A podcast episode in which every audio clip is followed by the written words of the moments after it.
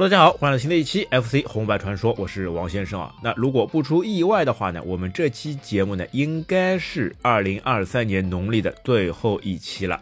哎，在此我们先拜个早年，恭祝大家新年快乐。那么有可能啊，在过年期间，我们会停更一期，哎，敬请大家谅解。啊所以这一期，哎，我们要来把之前刨的那个坑，刨的那个关于音乐、关于 BGM 背景声音的这一个坑给填上去了。那其实呢，关于 FC 音乐背景啊，这个在网上呢铺天盖地呢有非常非常多的一些资源，他们呢评选出哎哪几首音乐是最为广泛人知、最被我们所熟知的。那我们这一期呢抛开这个评选呢，其实这个评选呢也比较是主观意识的。那由于王先生呢本身呢对音乐呢不是特别感冒，所以也没有办法非常客观的通过各种指数来评选出最佳的 BGM 背景声音。那所以我们的这个评选呢还是更多的参照了网友的喜。喜好跟自己的主观意见。那么另外呢，在这期节目当中呢，我们还会带来 FC 音乐背后的原理跟基础啊。那么希望大家在回顾经典音乐的同时，也可以更多的知道一些新鲜的知识。好，那么本期节目呢就正式拉开序幕。那其实，在第一期节目当中呢，我们就有说过，红白机呢使用的那个处理器就是 CPU 呢是理光公司制造的 RP。二 A 零三，那它其实呢是游戏史上的著名的那款 CPU 六五零二的调整型。哎，理光的这个六五零二啊，之后在文曲星上面用的也是这款 CPU 了。那么对于红白机来说，它对于六五零二调整的地方是在哪里呢？那其实就是红白机上面的这块芯片呢，多了一个可编程音响发生器。哎，有了这个音响发生器以后呢，就让画面，就让这个声音，哎全部都可以协调起来，那就真的是一个玩游戏的样子了。所以增加了可编程音响发生器以后呢，这块芯片就改名为 RP 二 A 零三了。那么对于当时八十年代的电脑蜂鸣器来说呢，那一些比较年长的玩家都知道啊，最早的时候呢，电脑上面呢是没有什么声卡，没有什么音响的，只有一个大喇叭，哎，就那个蜂鸣器。那然后呢，只能发出这种嘟嘟嘟的声响。但是呢，你可以通过这个频率的调节，让这个嘟嘟的声响呢展现出不同的音色。那么，所以后来在当时的康博六十四电脑上面呢，这个蜂鸣器啊就可以发出三个通道的声音了。但是红白机哎，一下子把三个扩充到了五个通道，那也就是说啊，同时可以出来五个声响。那所以啊，在当时看来啊，这种 FC 游戏机的这个八比特像素风的电视游戏啊，还是非常新潮的啦。虽然说这个非常新潮，哎，可是这个游戏设计师们却非常苦恼了。那因为这个硬件限制的问题啊，想想看，在当时理工的这块 CPU 啊只有两 KB 的显存啊，那么他们呢就必须手动的绘制出一格一格的像素画面，而且呢还不能太复杂，因为一旦复杂了，这个内存呢就会崩溃，整个系统呢就会宕机了。那么同样的，这个巴比特的音乐呢，也是因为硬件内存的这个限制啊。那使得游戏音效跟音乐呢，都是红白机上自带的这个硬件来发出的了。那么这个在当时呢，游戏音乐啊没有办法像现在在游戏里面直接录制原声的 MP3 了。那因为当时的游戏卡带，特别是 FC 的游戏卡带啊，普遍都是 40K 的。那么后面呢才会有一百二十八 K 的出现。那直到后期有些游戏呢才会出现最多的一兆的容量了。那如果直接去录制的话，那这个容量啊是绝对不够的啦。那么，而且呢，这个 MP3 这个格式呢，出现的时间呢，还是在一九九一年。那么，相对于在一九八三年就推出的这个 FC 来说呢，就算在当时能够使用 MP3 的话呢，也根本就是因为容量问题啊，就像是这个小瓶装大象，根本是装不下的了。哎，那么这个装不下，那么要怎么办呢？那么就只能通过这个编程程序，那利用红白机自带的这个音源来进行创作。那么，因为任天堂在这块理光芯片上面呢，添加了可编程音响发声器，那就使得自己来编程声音呢，成为了可能。那么，这个在当时呢，你只要利用这个发声器去产生不同的声音波形，那然后去模拟乐器，那就像什么呢？那就像是把一张张的这个乐谱，然后给到这个音乐家，让音乐家呢每次都现场来演出。那这样呢，只要保留这个单单的一张一张的乐谱，那不用保留完整的声音，那么就可以大大减。少这个乐曲的容量了。那么所以说啊，在当时的这些游戏音乐家们啊，不单单是搞音乐的了，还一个个都是这个编程达人。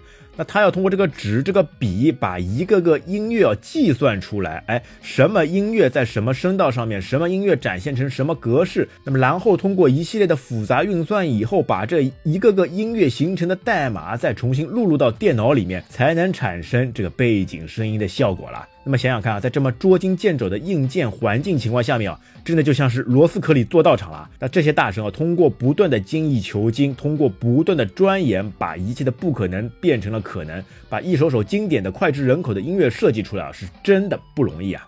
哎，那么说到这些大神啊，我们要来说一说，哎，最早的这一些音乐鬼才们。那么，在一九七八年的时候呢，在日本的三大音乐鬼才啊，坂本龙一、细野晴臣、高桥新宏，哎，他们三个人组成了一支电子乐队，叫那个 Yellow Magic Orchestra。哎，想想看啊，这个坂本龙一啊，哎，就是在去年年底，哎。不幸离我们而去的这音乐大神啊。那么该乐团呢，在一九八零年代晚期啊，到一九九零年代早期啊，对这个迷幻的电子合成运动有着开创式的世界影响。那他们的另类前卫的时尚风格啊，也令人大受欢迎了。那并且他们在他们制作的曲目当中啊，加入了很多这个巴比特元素的像素风的音乐风格了。那并且啊，在一九八四年啊，这个由坂本龙一带领之下，那他们这个黄色魔术交响乐团啊，还专门制作了一张专辑，名字就叫做电子游戏音乐了，Video Game Music。哎，那么从此在这个电子音乐的制作上面，哎，开始有越来越多的乐队跟越来越多的大神加入进来，那制作出一张又一张令人印象深刻的电子乐曲了。那后来，就像我们上期也说到过的那个知名乐队 Konami 的矩形波俱乐部，那和其他的电子音乐合成俱乐部呢，也就相应而出了。哎，那么我们之前也说到过这个矩形波俱乐部，那为什么要这个矩形波？这个矩形波又是什么呢？那接下来我们就来谈谈这个红白机音乐的原理了。那我们刚刚也说过的，这个红白机的这个发声系统呢，是由五个声道来组成的。那么它们呢，就分别是两个几乎一模一样的这个矩形波通道。或者说呢是这个方形通道，那一个三角波通道，一个噪声通道，还有一个音频采样回放通道。那么虽然说是五个通道，但是呢，基本在早期啊只会用到四个通道。那个音频采样通道呢，还是由于硬件限制的问题呢，那基本呢不会用到。那好嘞，那么接下来啊，我们就会来播放这个大家最为熟悉的这个游戏《超级马里奥》哎，这个背景声音来作为这个例子来给大家举例说明一下。那么首先呢，先来回顾一下这首完整的曲目。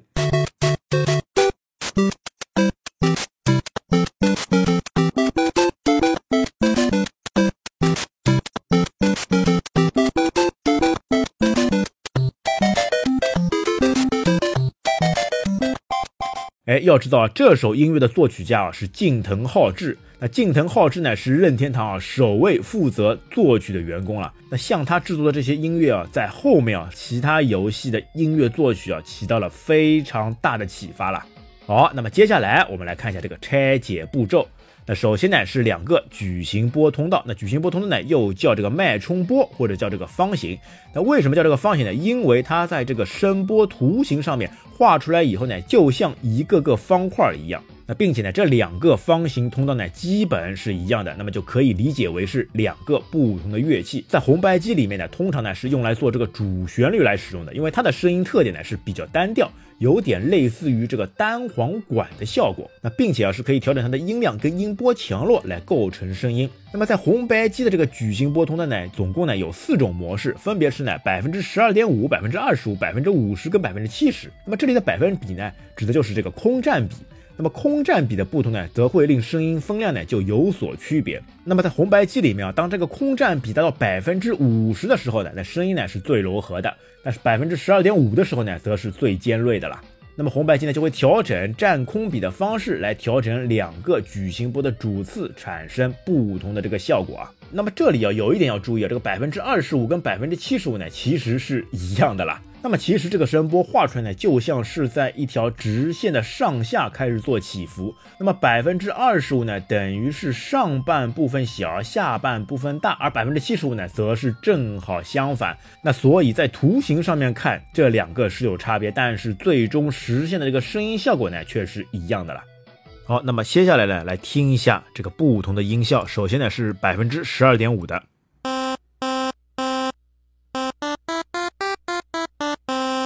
还有百分之二十五的听起来像是这样的。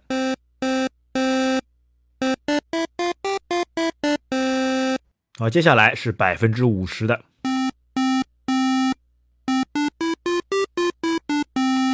好，那么这是一个维度，那么另外一个维度呢，则是音量。那么音量越大的呢，就声音呢也就趋向于尖锐。哎，好，那么我们继续举例说明。我们先来听听看，单独的一个矩形波的声效是怎么样的。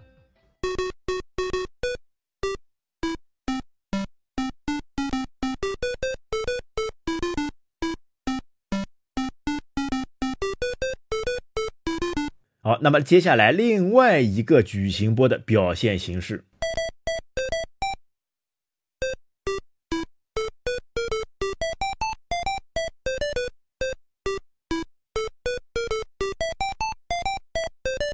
最后，当两个合起来以后，又是什么样的效果？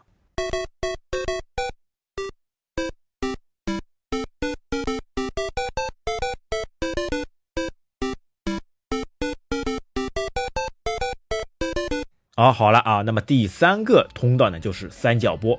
那么三角波呢，顾名思义，它的图形呢就像是一个三角形一样。那么三角波的高音效果呢，就有点像长笛的音色。那么低音呢特别浑厚，那非常像贝斯。哎，这个贝斯啊，在红白机音乐里面啊是非常用得到的一种伴奏使用方式了。那么通常呢，就会在一些比较紧张、哎比较压抑的这个 BOSS 的这个出场环节上面来使用。那它呢提供了四比特，也就是十六阶梯的这个音波。那但是呢，三角音波呢不能变换音量，那所以它的声音出来呢只会有一个响度。那但是呢，它是可以变换这十六个阶梯的这个频率。那么三角音波呢，在游戏当中呢听起来就像是这样的。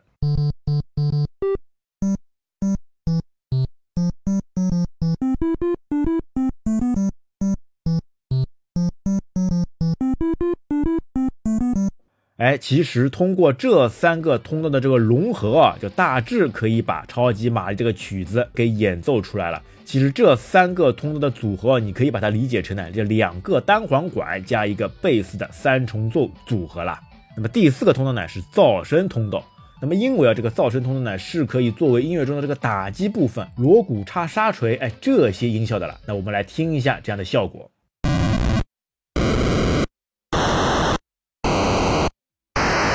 哎，这个声音啊，是不是就真的像是噪音一样了？那单独听起来是非常的令人抓狂的了。所以这个通道呢，就会被命名为这个噪声通道。那么这些噪声通道呢，又会有什么作用呢？那答案是啊，非常有用的啦。那么就是因为这个噪音啊，作曲家们呢，可以很有技巧的来调整噪音的时间长短，那然后用来模拟哎爆炸声、枪声、火焰声、惨叫声音等等等等了。那么老玩家们啊，可以回忆一下老四强中的各种音效。那么特别是魂斗罗里面那个打枪跟爆炸的声音啊，基本都是通过这个声道来模拟出来的了。好，那么我们再来听听看超级马里奥里面第一关的这个噪声声音。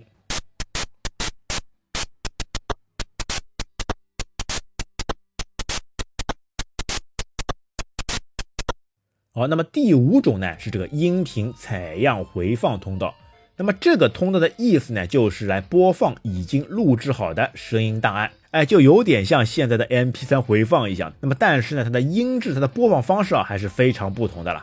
那要知道，在当时那个年代呢，就算是品质超低、时间超短的声音档案，那需要的存储空间呢，还是太大了。那么特别是这个通道当中呢，它可以用十六种采样率对应十六种精度。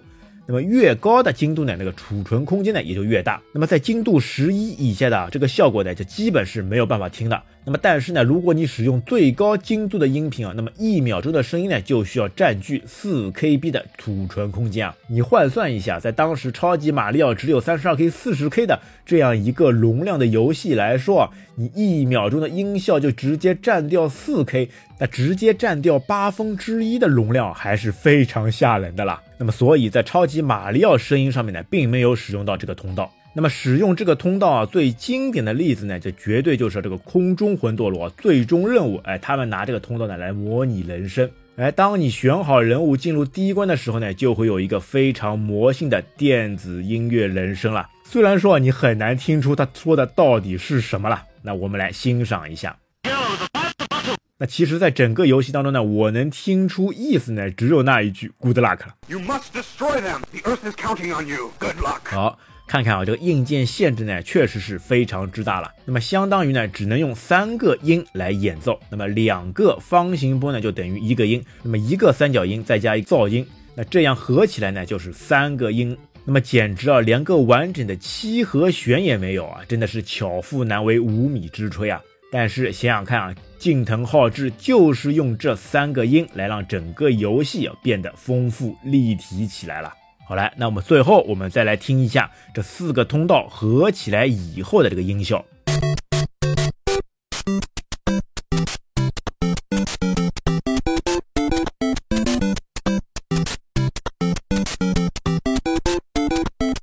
这个在当时啊，大多数的开发者呢，都会尽量在不同的曲目当中，对同一个音轨切换不同的这个波形。但是啊，很快就会有人发现啊，如果在同一曲目当中把波形呢任意分配给各个音轨啊，那其实也不是什么难事。然后呢，再加上后期的这个调音适配，那么就可以完全给玩家带来超过原有音轨数量的这个错觉了。那么然后呢，他们还可以通过两个一样的方形通道。做一些错位，然后形成一些回音跟一些回响的效果，哎，真的是在有限的技术情况下面发挥自己完整的聪明才智啊，把一个又一个不可攀越的高峰啊给拿下，那么创造出一次又一次的奇迹了，就像是之前我们反复提到过的横井军平的那个理念啊，那枯萎技术的水平扩展了。好嘞。那么刚刚说的啊，这些还仅仅是背景音乐。那么怎么来增加游戏中的乐趣？那这些音效又该怎么办呢？那么在红白机的这个音效里面呢，实际上还是用到了刚刚所说的这个五个通道来完成的。哎，对，没有听错，这些音效发生的时候呢，就会临时用到相同的这个声音通道。也就是说，这个音效出现的时候，那么组合起来的这个背景声音呢，就会少掉一帧。那么或者说的再直白一点啊，就是当这个音效声音出现的时候，那么这五个通道当中的有一个通道中的声音呢就会消失一会儿，那么这五个通道中的某一个通道呢就会来给音效来使用。所以啊，作曲家嘛就要考虑好，哎，哪些音效要放到哪个通道，那么尽量的来减少这个音效对于背景声音的这个打扰了。所以啊，往往我们就能听到，很多时候，哎，当打到了音效非常丰富的大 BOSS 战的时候，哎，是没有背景声音的啦。好来，那么最后我们再注意来听一下《超级马里奥》当中音效响起的时候，哪些通道的声音会逐步消失呢？看看我们亲爱的听友，你有没有这个耳力能听得出来呢？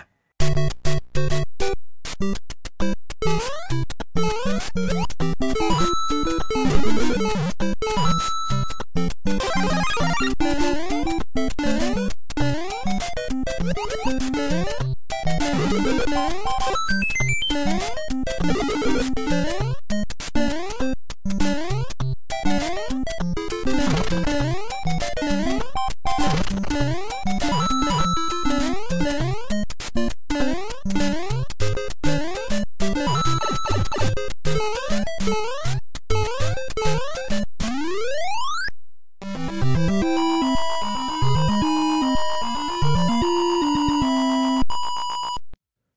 接下来我们再来聊聊这个增强芯片，因为为了让这个游戏更加的深入人心，让这个游戏打起来更加的丰富多彩，所以在后期的卡带上面。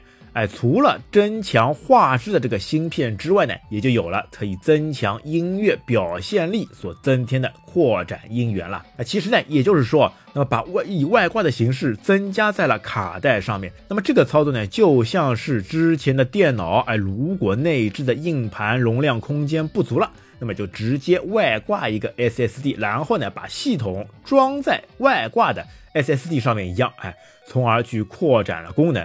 但是啊，这些外挂的芯片啊，价格啊是真的不菲啊，就而且就有一点啊，像是这个买游戏送硬件的感觉了。哎，有没有感觉啊？是像现在的这个买赛博朋克送游戏显卡 RTX 2080的骚操作一样的？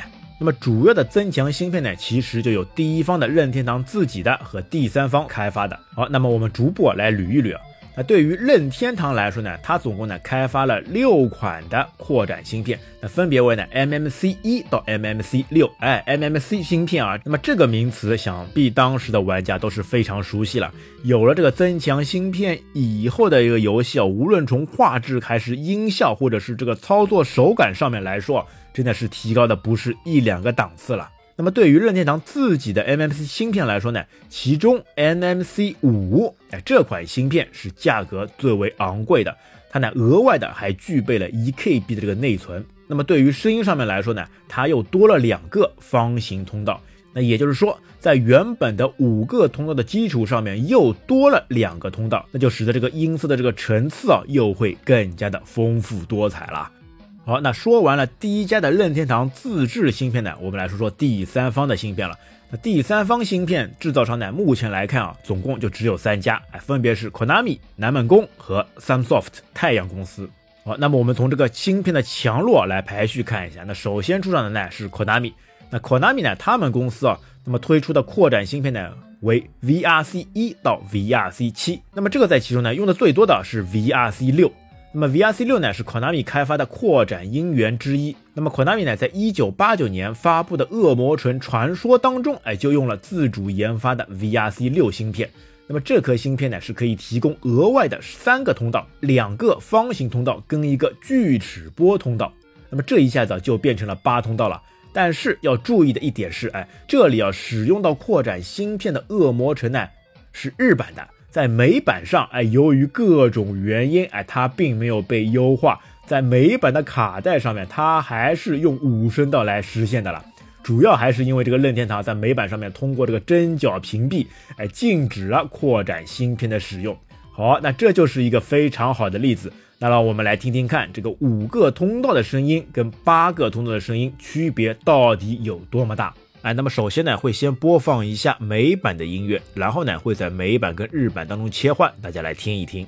那么大家呢，可以竖起耳朵认真聆听，其实一听啊，就能听出这个效果差别啊是非常之大的了。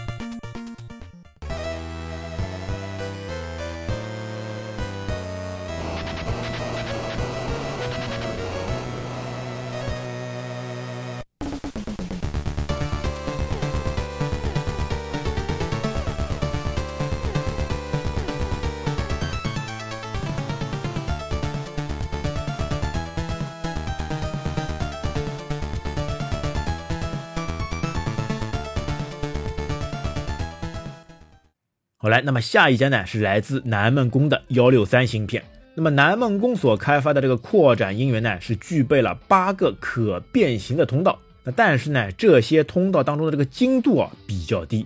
比较有代表作的是这个《三国志二：霸王大陆》啊。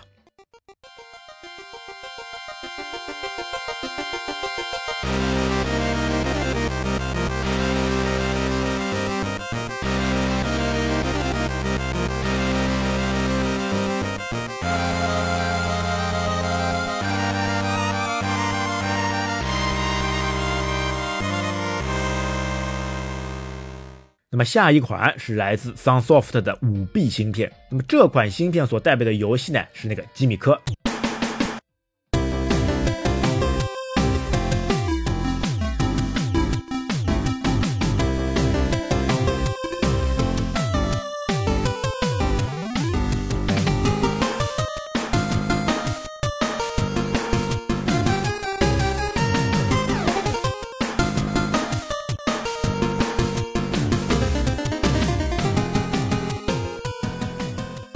么 Sunsoft 的公司呢，在这个芯片上面呢，增加了一款雅马哈的 YM 二幺四九芯片，那增加了三个通道。那么对于吉米科这个游戏呢，国内的这个喷神敖厂长，他曾经呢出过一个视频来主要介绍这个吉米科，哎，把它誉为 FC 史上最容易令人耳朵怀孕的声音了。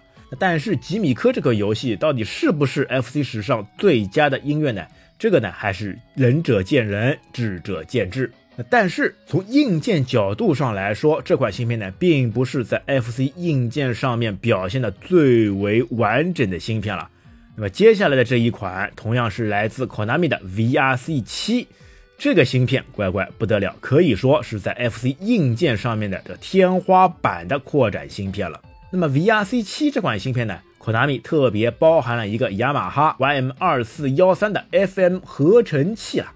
它呢具有六个相同的通道，哎，那么在这里呢，有玩家要询问了，哎，你这款芯片仅仅才六个通道的声音呢，那么根本就比不上南门宫所创造出来的八个声道的，那为什么 VRC 七却是天花板呢？那其实啊，不要忽略了这款芯片当中，那它所添加的这个 FM 这个合成器啊，那么这个合成器什么意思呢？那么就是啊，不用去编辑这个特定的声波了。那么像之前的这个通道呢，虽然说是通道，但是它是固定好，你只能使用这几种波形的声音来播放的了。那么有了合成器以后呢，等于是你在游戏当中，你想要什么样的波形，就完全可以使用这个合成器直接演奏出来了。那么它就不再局限于当初出厂时设定好的设置啊。你是完全可以在后期通过软件的调用来形成千变万化、丰富多彩的各种波形的声音了。哎，想要什么样的声波，都可以在合成器的作用下就直接生成了。那么有了这个合成器的加持以后，那么这个音乐音效就不像是在 FC 机型上面所能展现出来的效果了。那么在所有的 FC 游戏当中呢，只有一款游戏使用了该芯片。哎，那想想看，一方面是 FC 游戏呢已经到了晚期，那另外一方面一定是这个芯片的造价非常的昂贵了。那么这款游戏的音源呢，就彻底的打破了以往红白机音乐单调的感觉了。那么这款游戏就是《拉格朗日点》，大家一起来欣赏一下。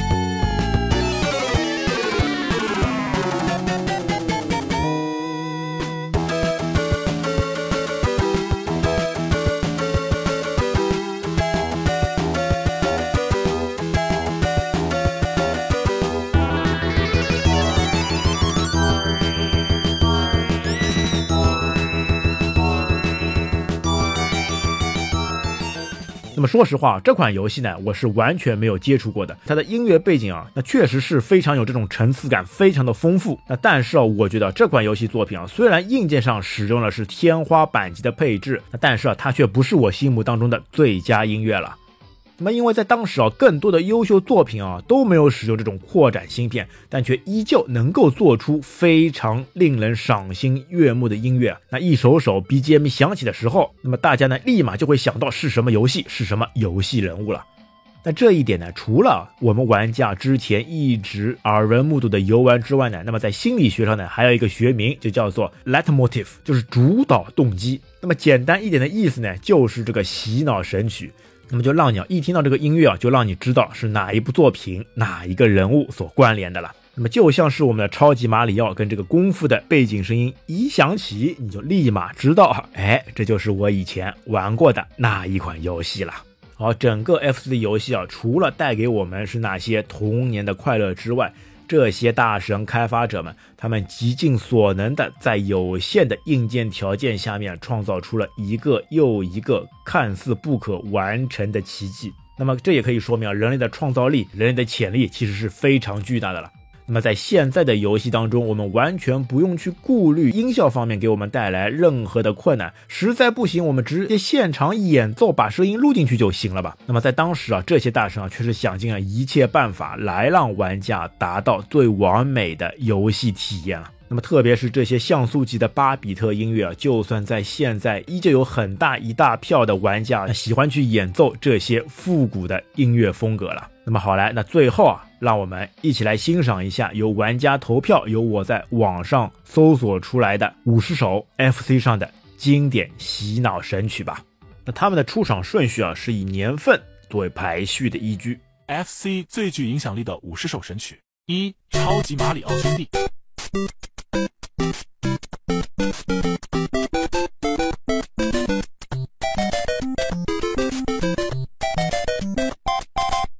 二，一九八五年坦克大战。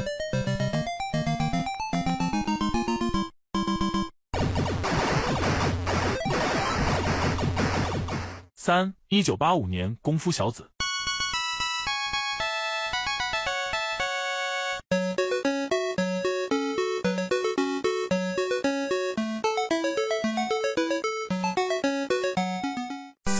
九八五年南极大冒险。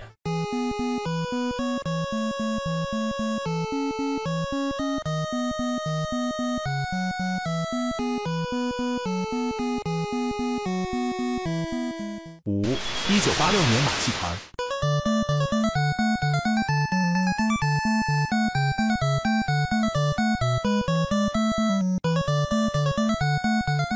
六，第二三关。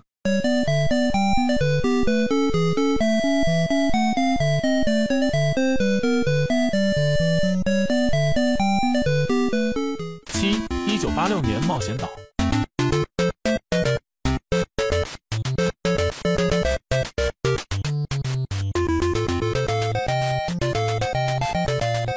八，七宝奇谋。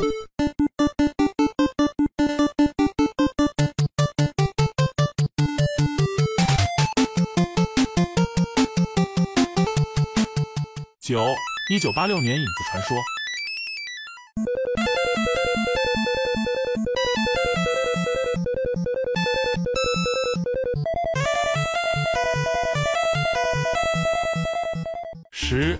八六年恶魔城。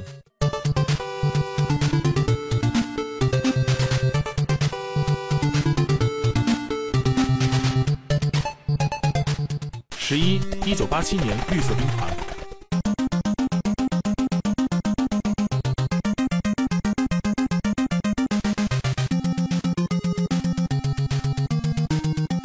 十二，花式撞球。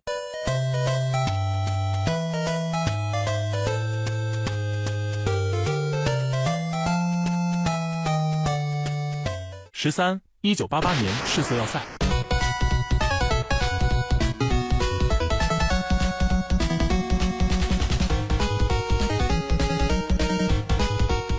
十四，赤色要塞第三六关。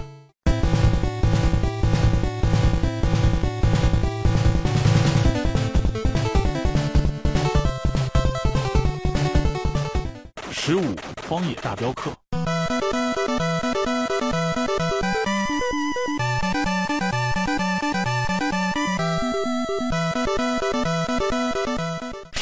一九八八年魂斗罗。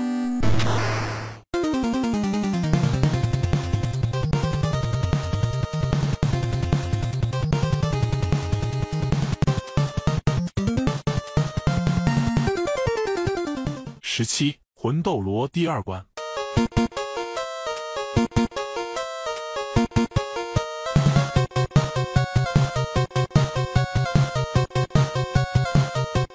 十八，第三关。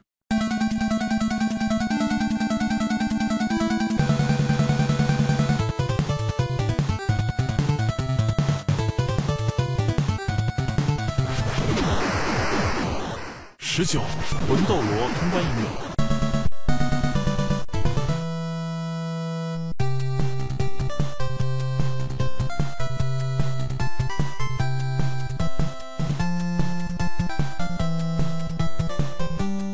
二十，超级马里奥兄弟三。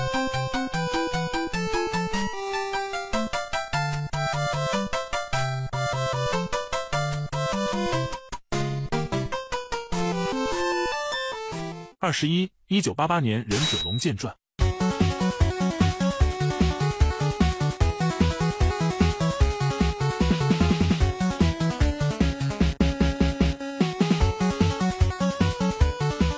二十二，一九八八年《沙罗曼蛇》。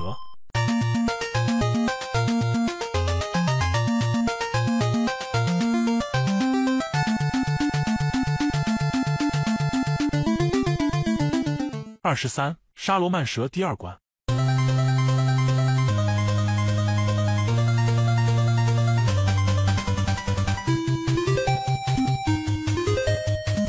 二十四，蝙蝠侠。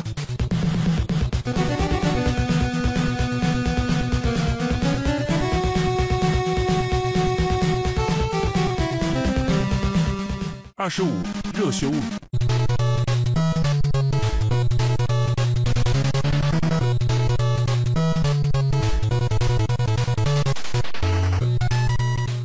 六，一九八九年《双截龙二》。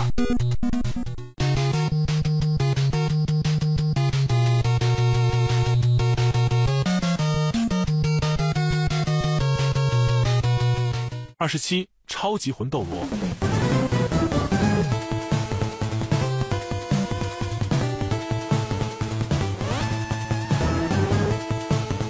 二十八，赤影战士。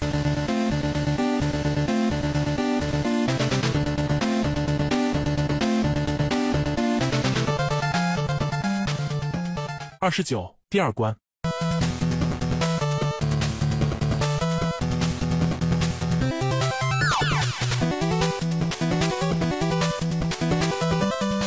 三十，第三关。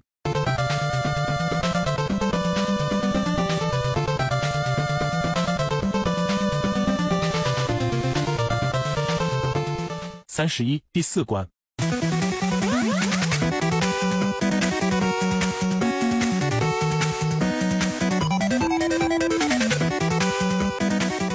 三十二，第五关。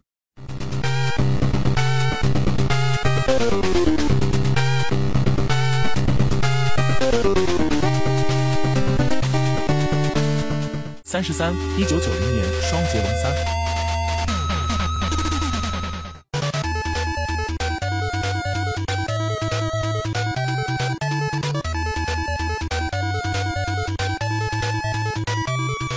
三十四，《忍者神龟二》。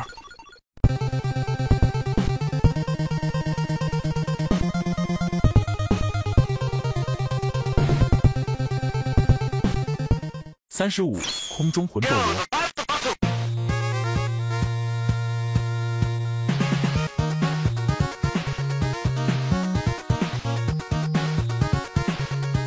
三十六，洛克人三。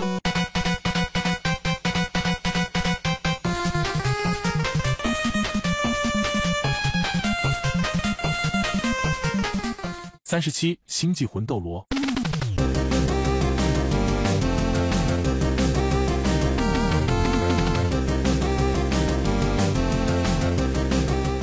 星际魂斗罗第一关。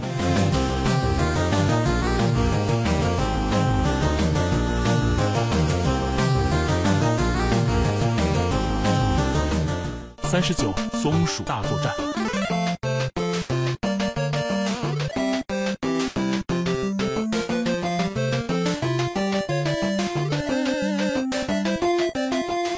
四十，最后一关。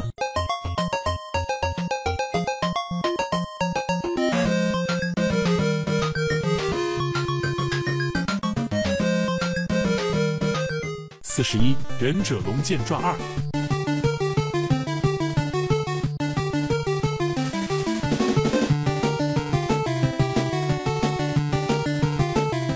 四十二，一九九一年《成龙之龙》。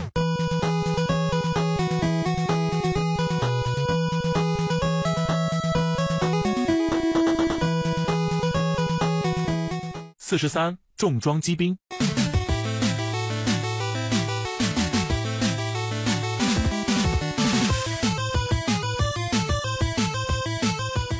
四十四，忍者龙剑传三。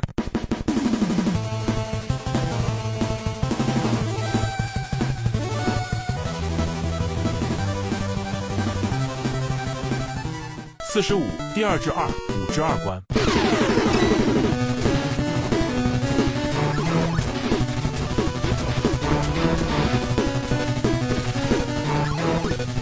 四十六第四至一七至一关。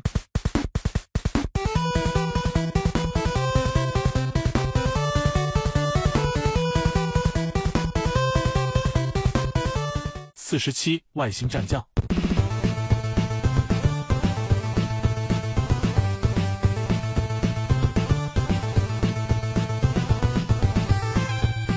四十八三木童子。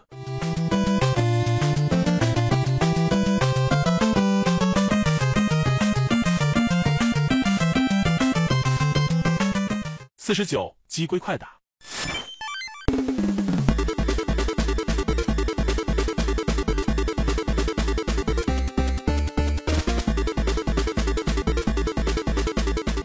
五十 SD 快打旋风。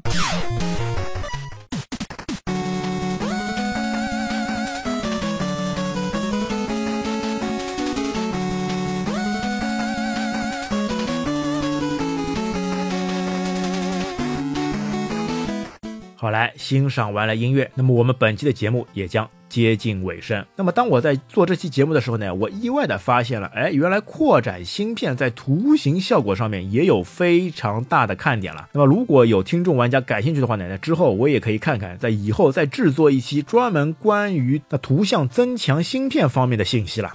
哎，那如果想的话，大家可以在评论区给我留言。